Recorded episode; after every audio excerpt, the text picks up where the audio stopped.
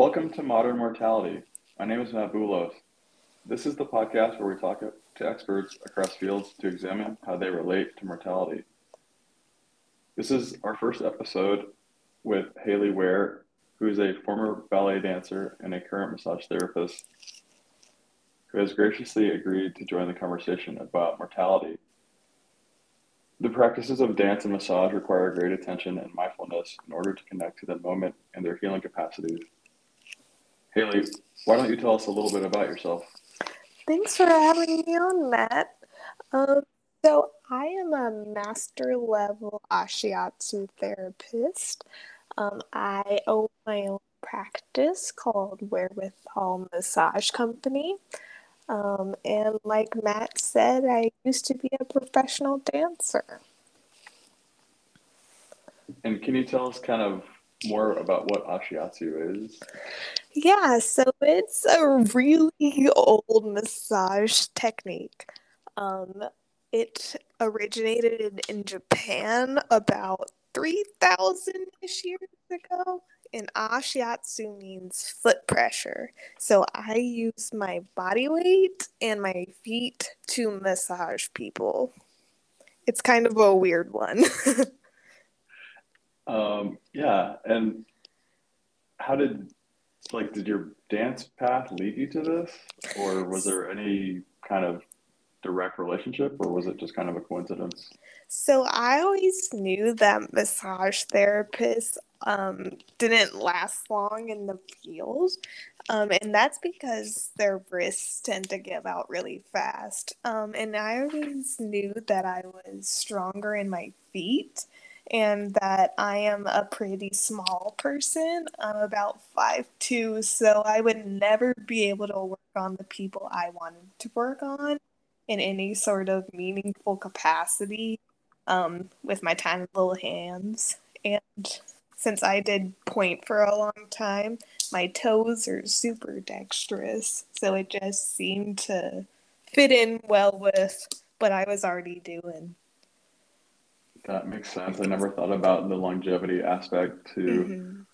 massage therapy. I think the like literature is massage therapists last between like three to five years. Interesting. That's that's similar to like in the medicine world, um, people that work nights generally only last two to five years working nights. Oh my gosh, I can imagine. I would hate that. yeah, yeah, different stressors, but um, yeah, that's interesting. I, I just never thought that it'd be such a short life cycle for you know normal circadian rhythm work. But I guess it is it is intense. You're definitely doing a lot of of work and using your own body, which is its own sacrifice. Yeah, it's like working out all day. And also, it's like kind of in the physician realm where you probably get really burnt out just from dealing with people's crap. For sure. Yeah, there's definitely that, that emotional load that you take, whether you're aware of it on a on an interaction to interaction action mm. basis or or not because sometimes you just gotta numb out to get through. Has your practice with massage or dance uh, like really helped you resonate or process any grief loss or experiences with death? I think it's interesting because people tend to treat me not just as a body worker but as their like actual therapist which can be problematic most times. Um, but I get to see people process their own grief, and that tends to be a really great way to model that there is no right or wrong way to experience the death of someone you love. And I never really was interested in working in palliative care or anything like that. I remember in massage school actually when we had a class one day where we had to kind of think about where we wanted to specialize. Um, and I was like, absolutely not, not working with dying people, of course not. Um, and the more I work on people, the more interested I am in how their bodies are starting to unwind in old age. Um, so I think that's kind of what brought me to considering what a good death looks like. Okay. So, in your experience with massage, have you seen, like, what are some of the examples or like the spectrum of grief you've you've worked with or worked through with some of your clients if you can share without sharing too much? Yeah. So in kind of broad um, lens i see a, quite a few people who are coming to get massages because they've just had major life events and feel really stressed out. And you know when you feel super stressed out and you're always in your sympathetic nervous system, everything feels really heightened, and you're not really sure how to exist in your body anymore. So, I really try to help people bring awareness and try to re engage their parasympathetic nervous system so that they don't have to process their loved one's death in such a heightened state.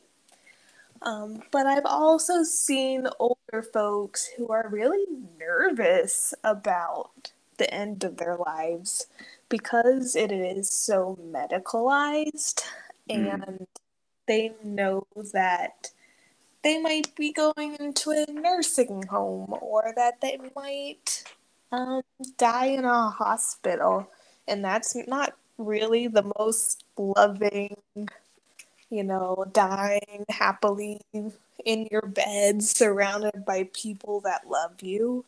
Um, so trying to teach them how to find love and happiness but also like how to create their own space if they know that they're gonna die somewhere they don't really want to. So, uh, if I'm hearing you correctly, it sounds like,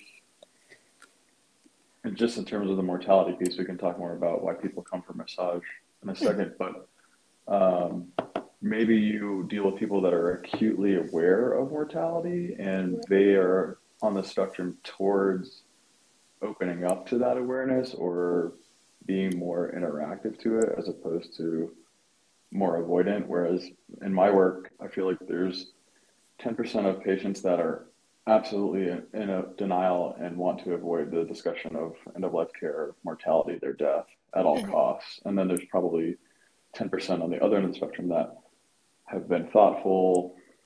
They know what they want. They know how they want to proceed. They know which big interventions that they're open to, but they ultimately know they're going to die.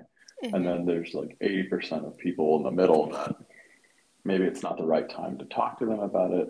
Mm-hmm. Maybe they're kind of indifferent. They're not quite to the avoidance or the denial or the acceptance part of it. But it sounds like you're witnessing people kind of start to open up to the mm-hmm. idea. Yeah, and it's not like they come in and lay down and are like, "Let let me learn about this from my massage therapist." Um, it's kind of in this situation where they come to see me more and more, and they learn that I am very open about, you know, the process of their body changing because that's really what massage therapy is about. Like, seeing change in your body and honoring that change. Mm. So I think that when you go to see a physician, right, you all you always expect that this physician is going to make you better. Where in massage therapy, that's the goal, but better is a little bit more flexible. So is better like my muscles not going to hurt, or is better like I'm going to feel more calm and more prepared for whatever is coming. Hmm. I mean, full disclosure, I've been working with Hayley as a massage therapist for a little over a year now. Yeah, it's um, been a little um, while. Yeah, and I just wanted to say I I never thought about massage in those ways that it is such a resemblance of your body changing. Um, but I do definitely feel like what you're saying right now resonates to my experience is you create a very safe space. So it sounds like other people are are sensing that and coming to you and are exploring, you know, sensitive, um, vulnerable areas. And was that a was that something that you knew was going to happen when you started? Oh God, no. no, no. I was not expecting that. Like I, my bread and butter to begin with was really sports massage. And the people I was getting on my table were like big macho dudes who were like stomp on my shoulder until it feels better. um, but I also did some volunteer work before massage school um, with people who have Parkinson's. And um, so I was doing a Pilates for Parkinson's class. And I was noticing that these people felt so much better when they knew that their bodies were changing, but they also had a way to exist and interact with other people who kind of could help them understand what their limitations, but also what they still could do. Um, so that's kind of what I try to preach in my practice. Like, hey, your shoulder can't bend like that anymore, but you still can do other things. Um, and those other things are just as valid for you as being able to do what you could do 10 years ago. And I think that's a really important message that most people could use a reminder of daily or weekly or, you know, with some rep- repetition that mm-hmm. you're going to lose function and yeah. you're going to have to figure out how to live your life in a different way over and over again. Mm-hmm. And that's kind of what I get the most when people come in and, and I do intakes. They're like, my body is just not working.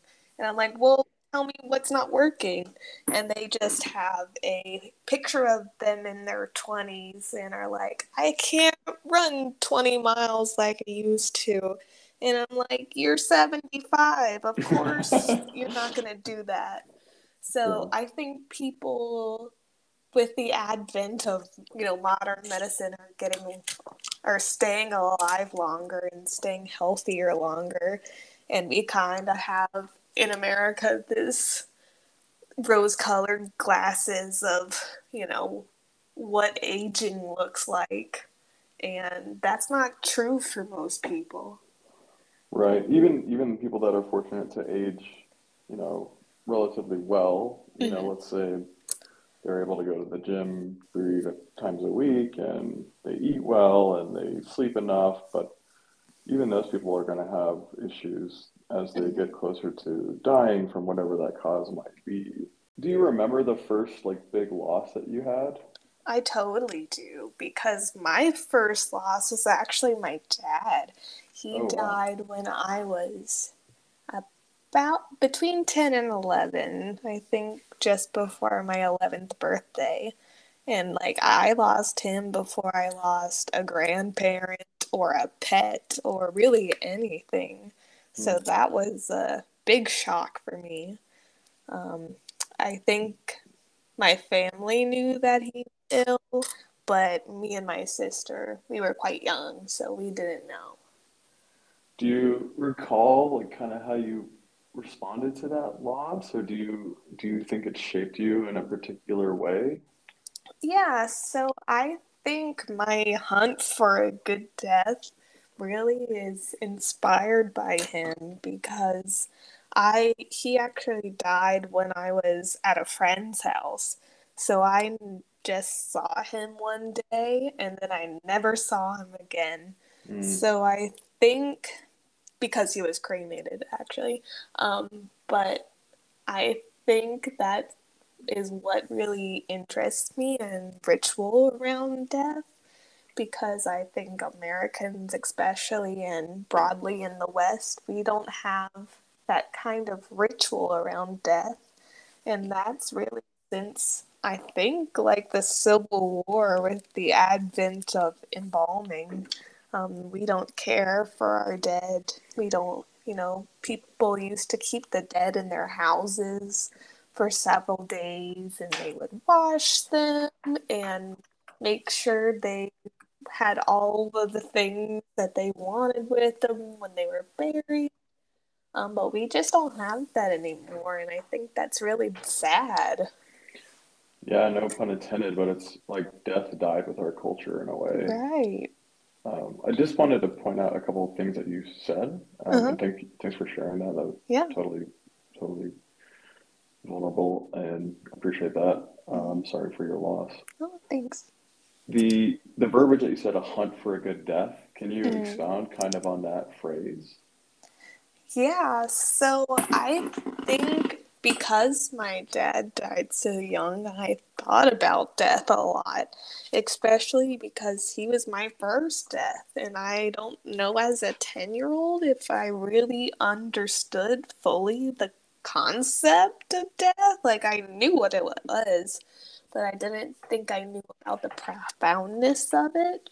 Mhm. Um, so I've been kind of researching death for a long time. Like I saw my mom go through, you know, him maybe not having like a death plan. So I think she knew he wanted to be cremated, but we had to fight around with different family members about like who got to do what and what he wanted and all of this. So I really advocate for wills. Um, I advocate for knowing what you want and letting the people around you know that what you want. Um, and I've also been thinking about like death in the environment because I think I, it, for myself, would love a natural burial. Um, kind of letting myself uh, unwind and give back to the earth because cremations actually even though they're more cost effective um, i think i read that it's about one cremation consumes as much energy as about a 500 mile car ride Oh, wow. and of course that emits pollutants like you know carbon monoxide and sulfur dioxide and I think even on mercury from people's like fillings and dental procedures. Mm. Um, Yeah, I guess that stuff all goes somewhere. yeah. And also caskets apparently take about like 20 to 30 million feet of hardwood. Um, so if you can just think about the amount of forest that is. Um, and also death is really expensive. It's so expensive to die in the United States. Um, I'm sure you know all about like the bills in the hospital if you die at a hospital. And then without thinking about that, I think with like burial plots and you know cremation or um, embalming or whatever you decide, the average funeral is about eight thousand to nine thousand dollars. Um, and that I know people who have had to, you know, mortgage their home or, you know, go to GoFundMe to, you know, raise money for a funeral.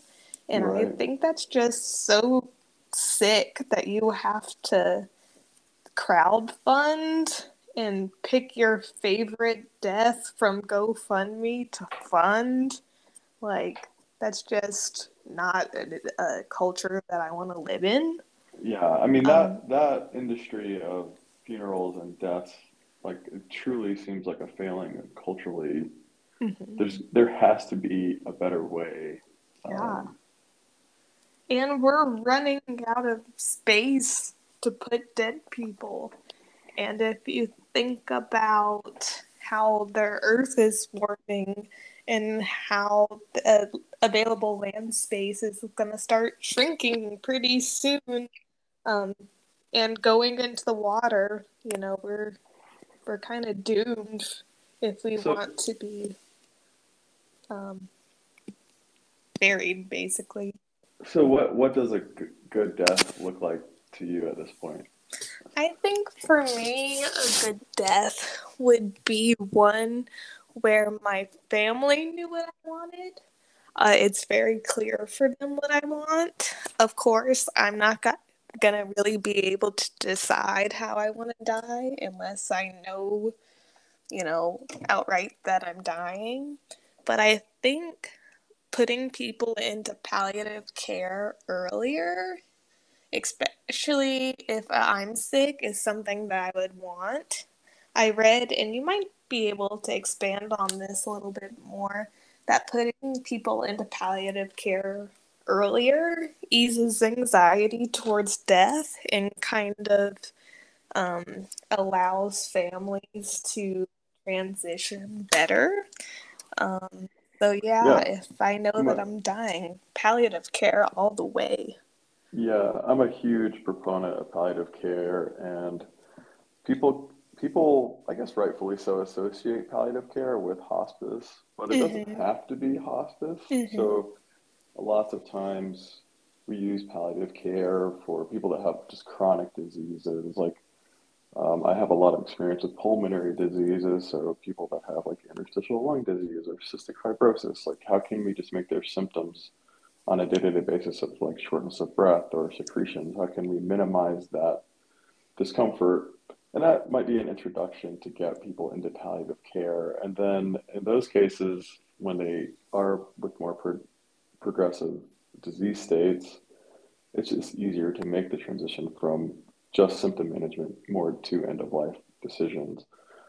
Um, and I do try to, when I, it's easier to see this stuff coming with people that have chronic diseases that are just progressive, such as lung diseases, uh, to get them referred to things like, you know, pulmonary rehab or physiotherapy, and then and then suggest palliative care. But sometimes you just you have to meet people where they are and people will reference their family members' experiences or somebody else's experience with palliative or hospice. And sometimes that can be such a coloring experience that they're either all for it or or or very much against it. And it's just it just depends on where everyone is. But yeah, from a from my personal practice opinion, I think palliative care is a wonderful tool that should be utilized as much as people are willing to dive into it.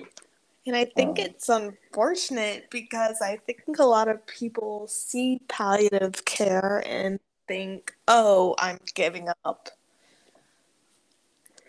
Right, and and there's no there is no giving up here. Mm-hmm.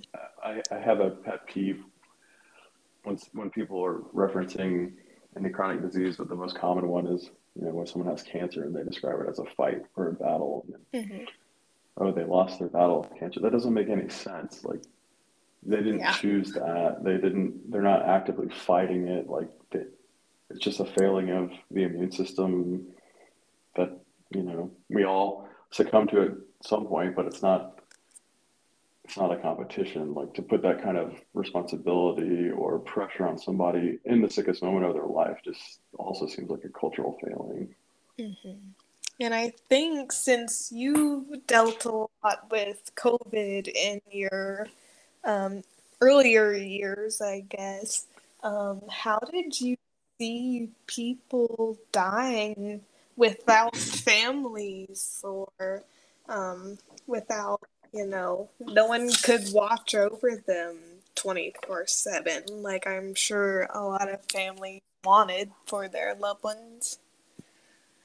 Being a pulmonary critical care fellow during 2020 was arguably the worst job at the time, um, and it was extremely challenging emotionally, um, just because, like personally, I get a lot out of like face-to-face interaction with my patients. So not being able to talk to them personally about what they wanted, and then at that time, family members weren't allowed in the hospital. So the best we could do most times was a phone call, and then eventually some systems got more mature and you could use FaceTime and things like that. But it was still no replacement for you know live contact.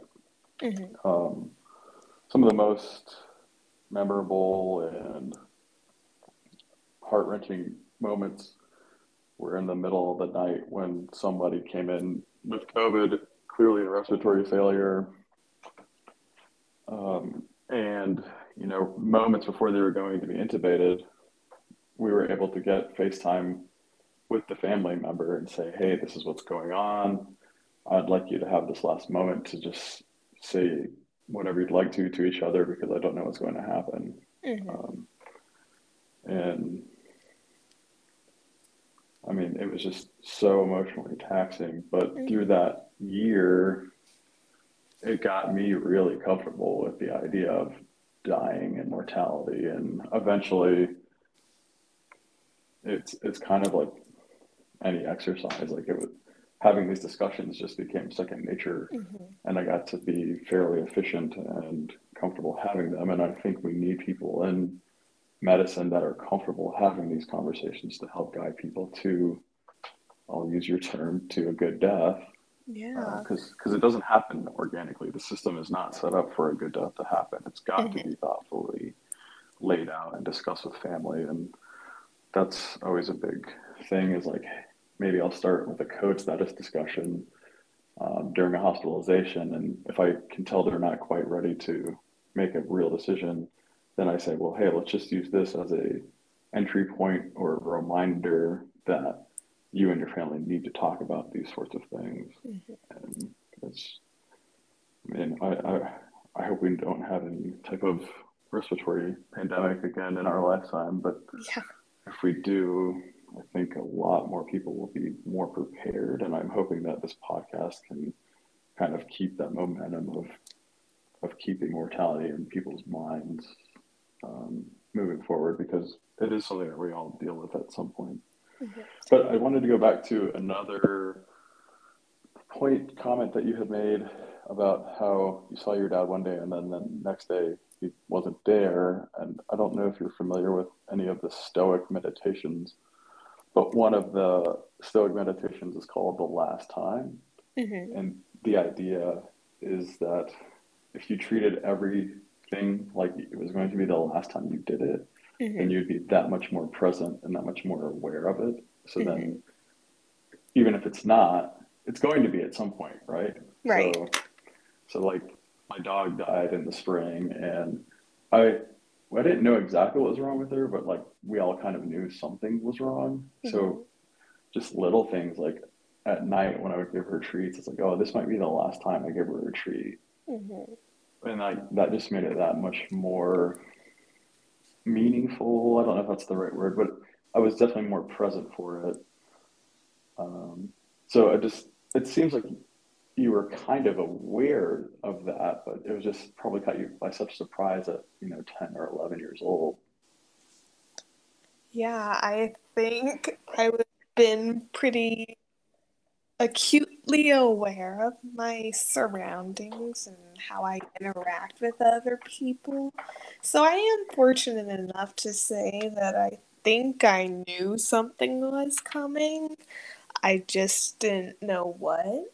Um, so I think as a child experiencing death is kind of a double edged sword where you kind of experience it with such, I'd like to say, a sponge like, um, a sponge like goodness is what sure, I'm gonna yeah. say.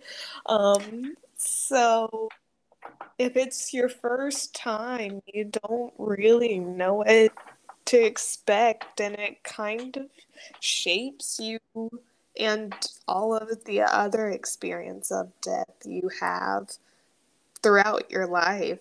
And I think a lot of people focus right now on what we should and shouldn't be teaching in schools. But I think incorporating death positivity in school might be something interesting to look at. What do you think allowed you to kind of open up to this idea and you know not instead of on the flip side like i think a lot of people at that age have probably become bitter and shut off to mm-hmm. to a lot of things not just death but probably probably just daily experiences in their life. Do you have any idea of what kind of led you or allowed you to remain open that's a good question. I mean, I was almost a teenager, so I won't say I wasn't angsty. Uh, but I think I've just always been curious and always been interested in the little things and knowing that life marches on with or without you kind of is comforting. Um, yeah, just... I, I, I mean, I agree. I just, I think it's very striking as a angsty preteen to to just have that sort of awareness of of impermanence and you know things keep going so you might as well go with it that's just i don't feel like that's the cultural norm. Yeah i've always been an odd bird i guess. Do you think dance had an influence on that? I've been thinking about that, and I think in dance, especially um, modalities like ballet, um, you always know that your career is not going to last very long. Like 30 35 and you're an old maid basically so knowing that your career too is impermanent is mm-hmm you know, just more um, validation that you just got to keep swimming. Yeah, certainly. It's it is funny to think about. I'm a, I'm about that age um, mm-hmm. of the old maid age of, of dancers, and just to consider that across the board for any type of performance art or athletics, that your career is over basically mm-hmm. around the time that your quote real life starts. Yeah. I um, mean, I think I just keep picking jobs that are impermanent. well, that's the everything is impermanent. Though. Yeah, that's true. So I, I think that's a good mind, mindset to just know that hey, I'm going to start this project, whatever it is, and you you know it's going to end at some point. You just don't know when or how necessarily. Mm-hmm. Did you ever, like in your training and your dedication during the dance period, like were there moments of you know, this is an overused term, but flow state or mindfulness that you just kind of felt so entwined with the environment around you? Yeah, so I was lucky enough that in my training we did a lot of mindfulness uh, meditation and we would improv and uh, meditate at the same time. So it was pretty often that as a group and as individuals, we would be able to kind of enter that flow state. But so, one wait a second. like, can I can I interrupt yeah. you for a second? You said you would meditate and do improv at the same time. What does that yeah. look like? So, um, depending on who was teaching, where we were, um, we would first start in kind of like traditional, like corpse pose, basically, where you're laying on the floor, face up, palms up, and just trying to like dive into yourself and mm. find that kind of like inner ticking spirit and then as you kind of got deeper into yourself, you would introduce like tiny little movements and feeling what that felt like and how your fingertips connected to your toes on the other side, for example. Mm. And as you continue going through your body and understanding how things connected that day because they change every day you would generally kind of move on to bigger, more abstract movements, and then all of a sudden you're running around the room or doing these big movements, and you almost didn't know where they're coming from. If you were um, making them happen, or your nervous system decided that that's what it needed today. Interesting. Is that is that a common way that like dances practiced or performed or like new choreographies created? I'm I'm totally yeah an idiot when it comes to the dance. No, um, yeah. So it kind of depends on the intention of the choreographer or the company. Um, definitely not commercial dance like Broadway or dancing for commercials or for tours or anything. That's probably not happening. But a of modern dance, that's definitely happening. That's mm. part of the your warm up essentially. It's important to warm up your muscles, but also warm up your intuition basically.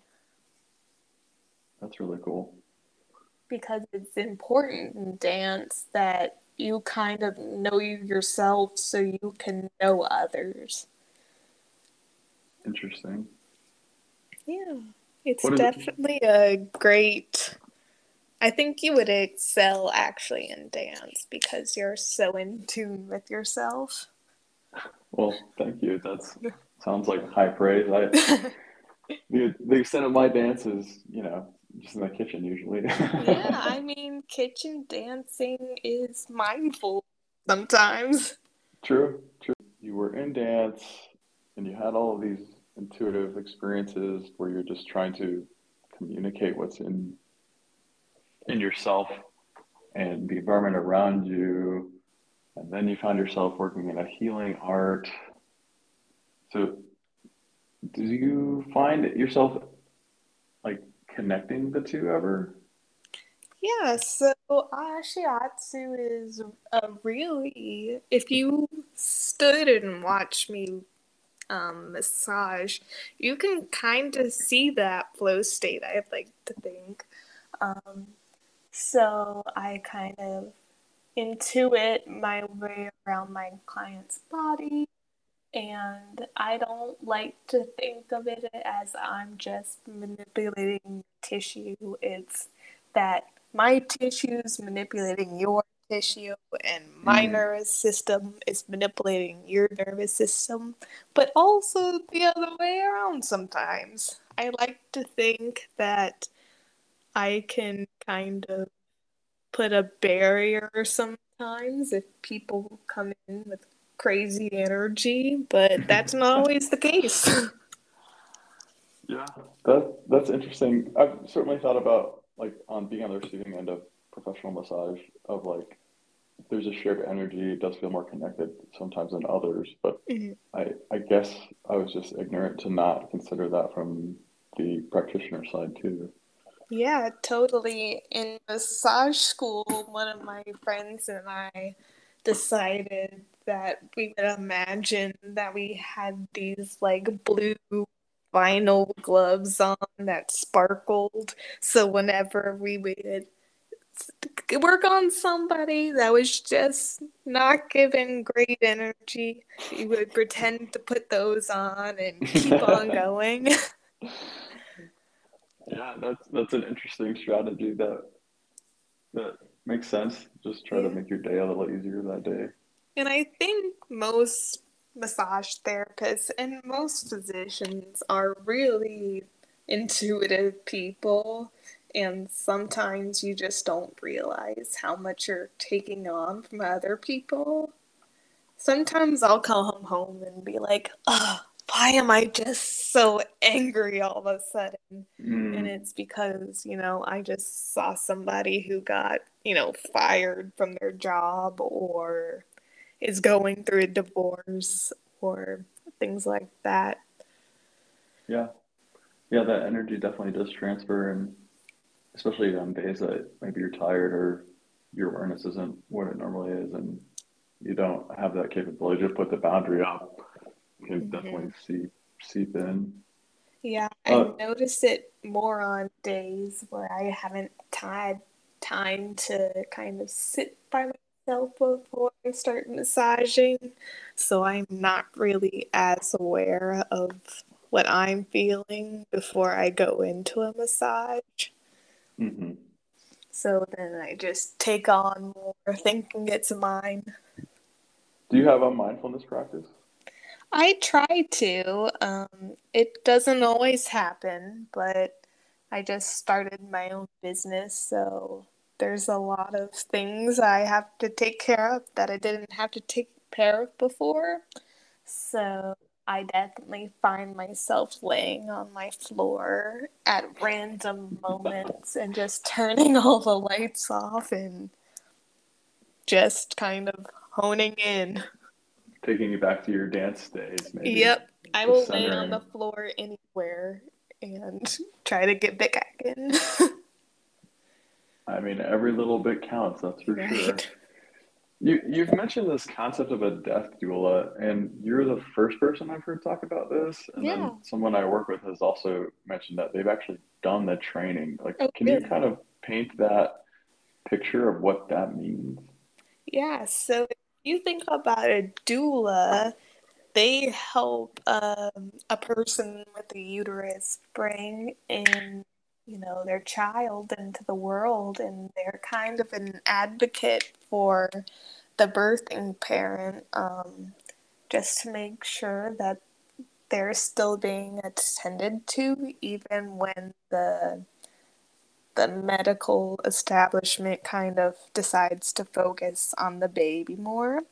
Um, there's this idea of fourth trimester where the baby gets all of the attention and the birthing parent is just kind of fallen to the wayside. So they're there to help make sure that transitions are great for the birthing parent. So with being a death doula, it's kind of the same thing. Um, if you think about seasons of life, um, helping people make decisions and helping people um, slide into their mortality a little bit easier.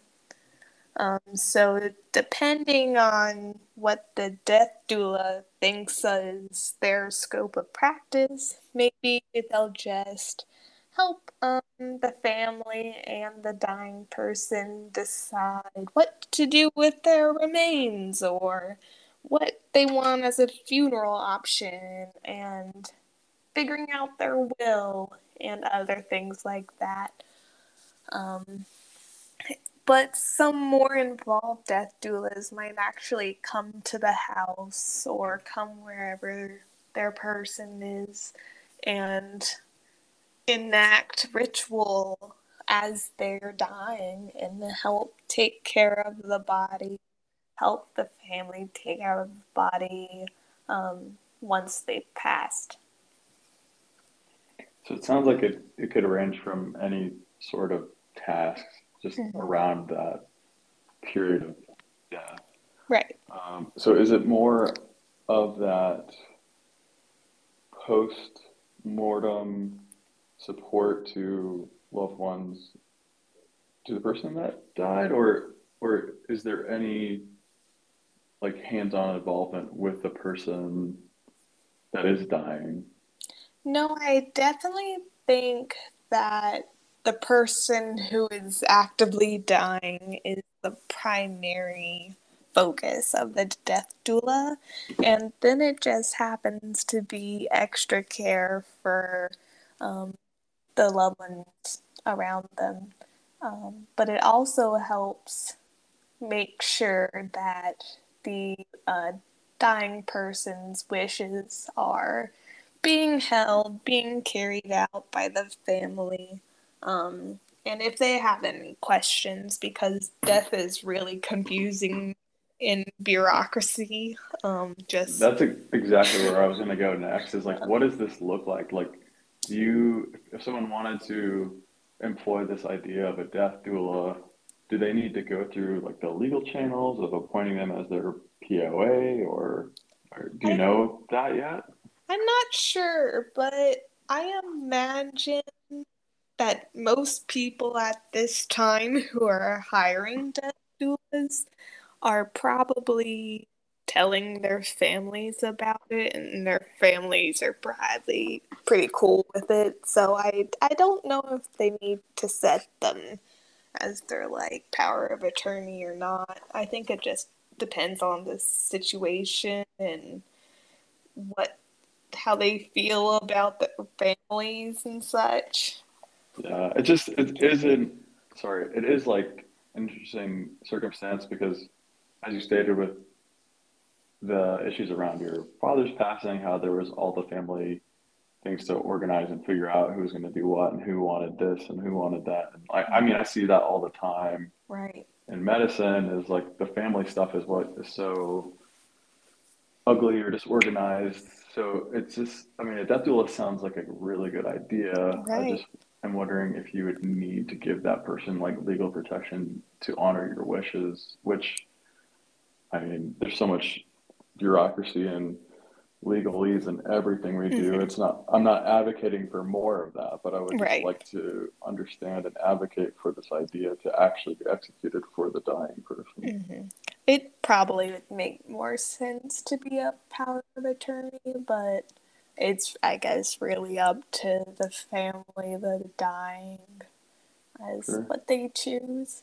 But definitely, I see quite a few trans people, and I would highly recommend choosing a power of attorney, even if you think you don't need it. Someone that's gonna respect your wishes, bury you under your chosen name, presenting in your chosen manner. Mm, Um, because that is a huge problem, especially here in the Bible Belt, of trans people dying and then they don't have a will and then they're placed under their parents' care, some of who might not accept who they are, and then burying them on, under their dead name, wearing clothes they would never be caught dead in. Um, so trans death care is a huge, um, it's something you really need to focus on, I think. Hmm. Yeah, I can't say I've come across that too much in my personal experience, but Yeah. it is definitely an interesting concept. I feel like we've covered quite a bit of ground here. Do you have any other final thoughts or anything else you want to cover related to either dance or massage or Hmm. mortality in general? I think as a physician, what do you wish that people knew about dying? It's it can be a very complicated or a very simple question, and I Mhm. think right now it just feels like the simple answer is more appropriate, Yeah. and maybe that's what I'm hoping will come out of this project. But Mhm. I just wish everyone really realized, like, really accepted that they are going to die. Right. It, it, doesn't, I, I mean, you can get into the weeds on whatever aspect of life or death that you want to, but just if the simple acceptance that everyone is going to die, I think would permeate a lot more self-compassion, which I think would translate to more compassion in general for everyone, which I think most of us would agree. We could all use more of that in our communities. Yeah. And I imagine with COVID, especially, people are becoming a, maybe a tiny bit more aware of what's coming. I don't know. I, I hope so. I, I don't see how, well, I do see how you that could not be the case just because people are so good at avoiding discomfort. That is Right. the default mode. And I think there are things in the ether, things in the zeitgeist that are waking people up. Mm-hmm. Um, you had talked about some of your clients that are maybe elderly or geriatric and they are more acutely aware of their impending mortality.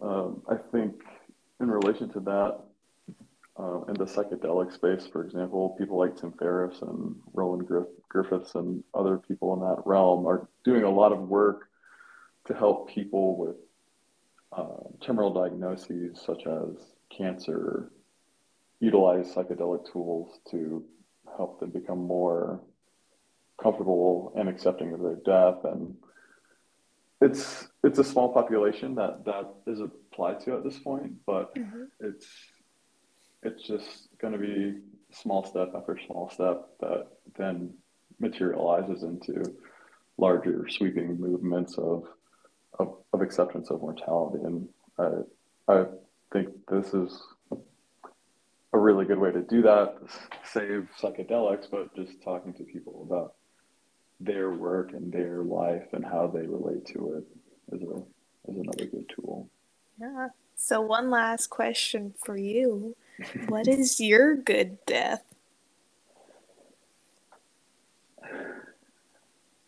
It's a hard hard question to answer because you don't know when it's going to happen. Right. And I think I think I think about death way more often than the average person.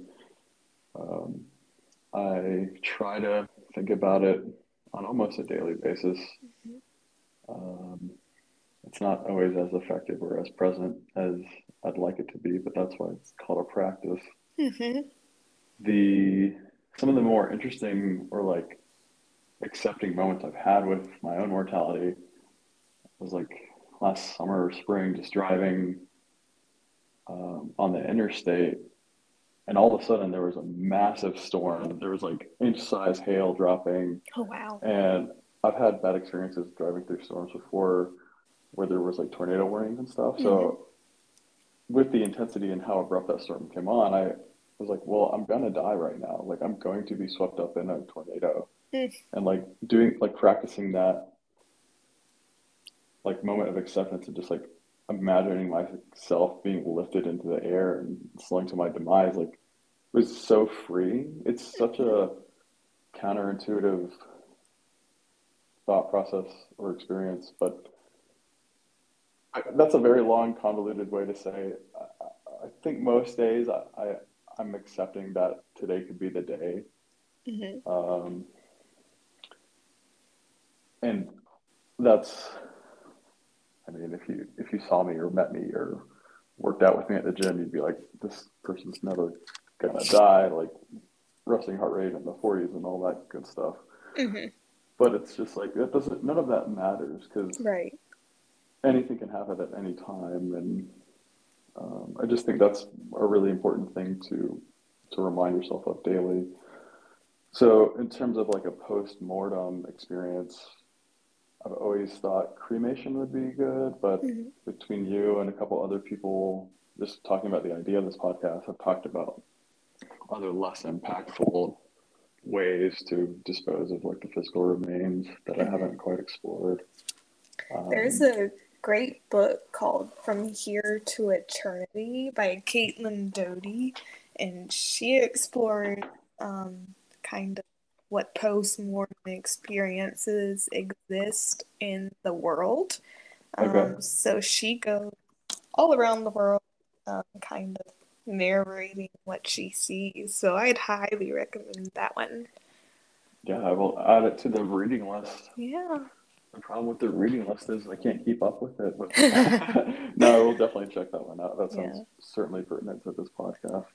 Yeah, but kind of speaking to what you were saying, your car storm story is there's definitely serenity in knowing you're fucked. Like absolutely. Like, yeah. Like one of my friends, he recently took a trip with his family on the plane and like he loves airports. Like being in the airport is like his favorite space to be in, which I think mm-hmm. is hilarious. Uh, that's not mine for sure. No, me either.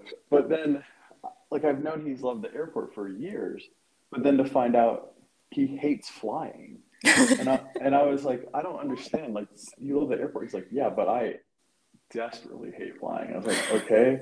And I was like, what's wrong? He's like, well, this flight had a lot of turbulence and it just was uncomfortable. And, I, and to me, like I've had those other moments like the the car and the storms on planes where you're like shit i might die. But it's, in that in that moment it doesn't matter because you can't do anything about Right. it so like finding that serenity is so freeing. And there's uh, one of the podcasts i listen to frequently is with peter attia and i can't remember the name of the guest he had on but this guy had a moment he was on one of the, the high profile plane crashes in i think the new york area the one Oh, that wow. tom hanks was the pilot in for the Movie. Oh yeah, yeah. Um, I know what you're talking about. I can't think of what it is. Yeah.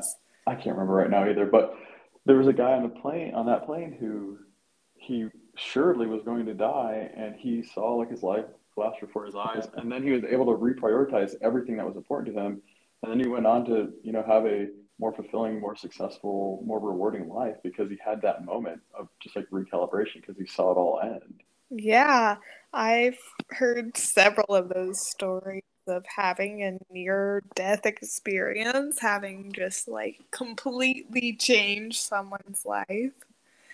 I also saw a study where I think someone was having an MRI or a CAT scan, and they ended up having a cardiovascular event and dying, but they he had a DNR, I believe, so they kept the MRI going and they were able to see that parts of the brain that um, control memory were really lighting up. So there Really? may be some truth to life flashing before your eyes.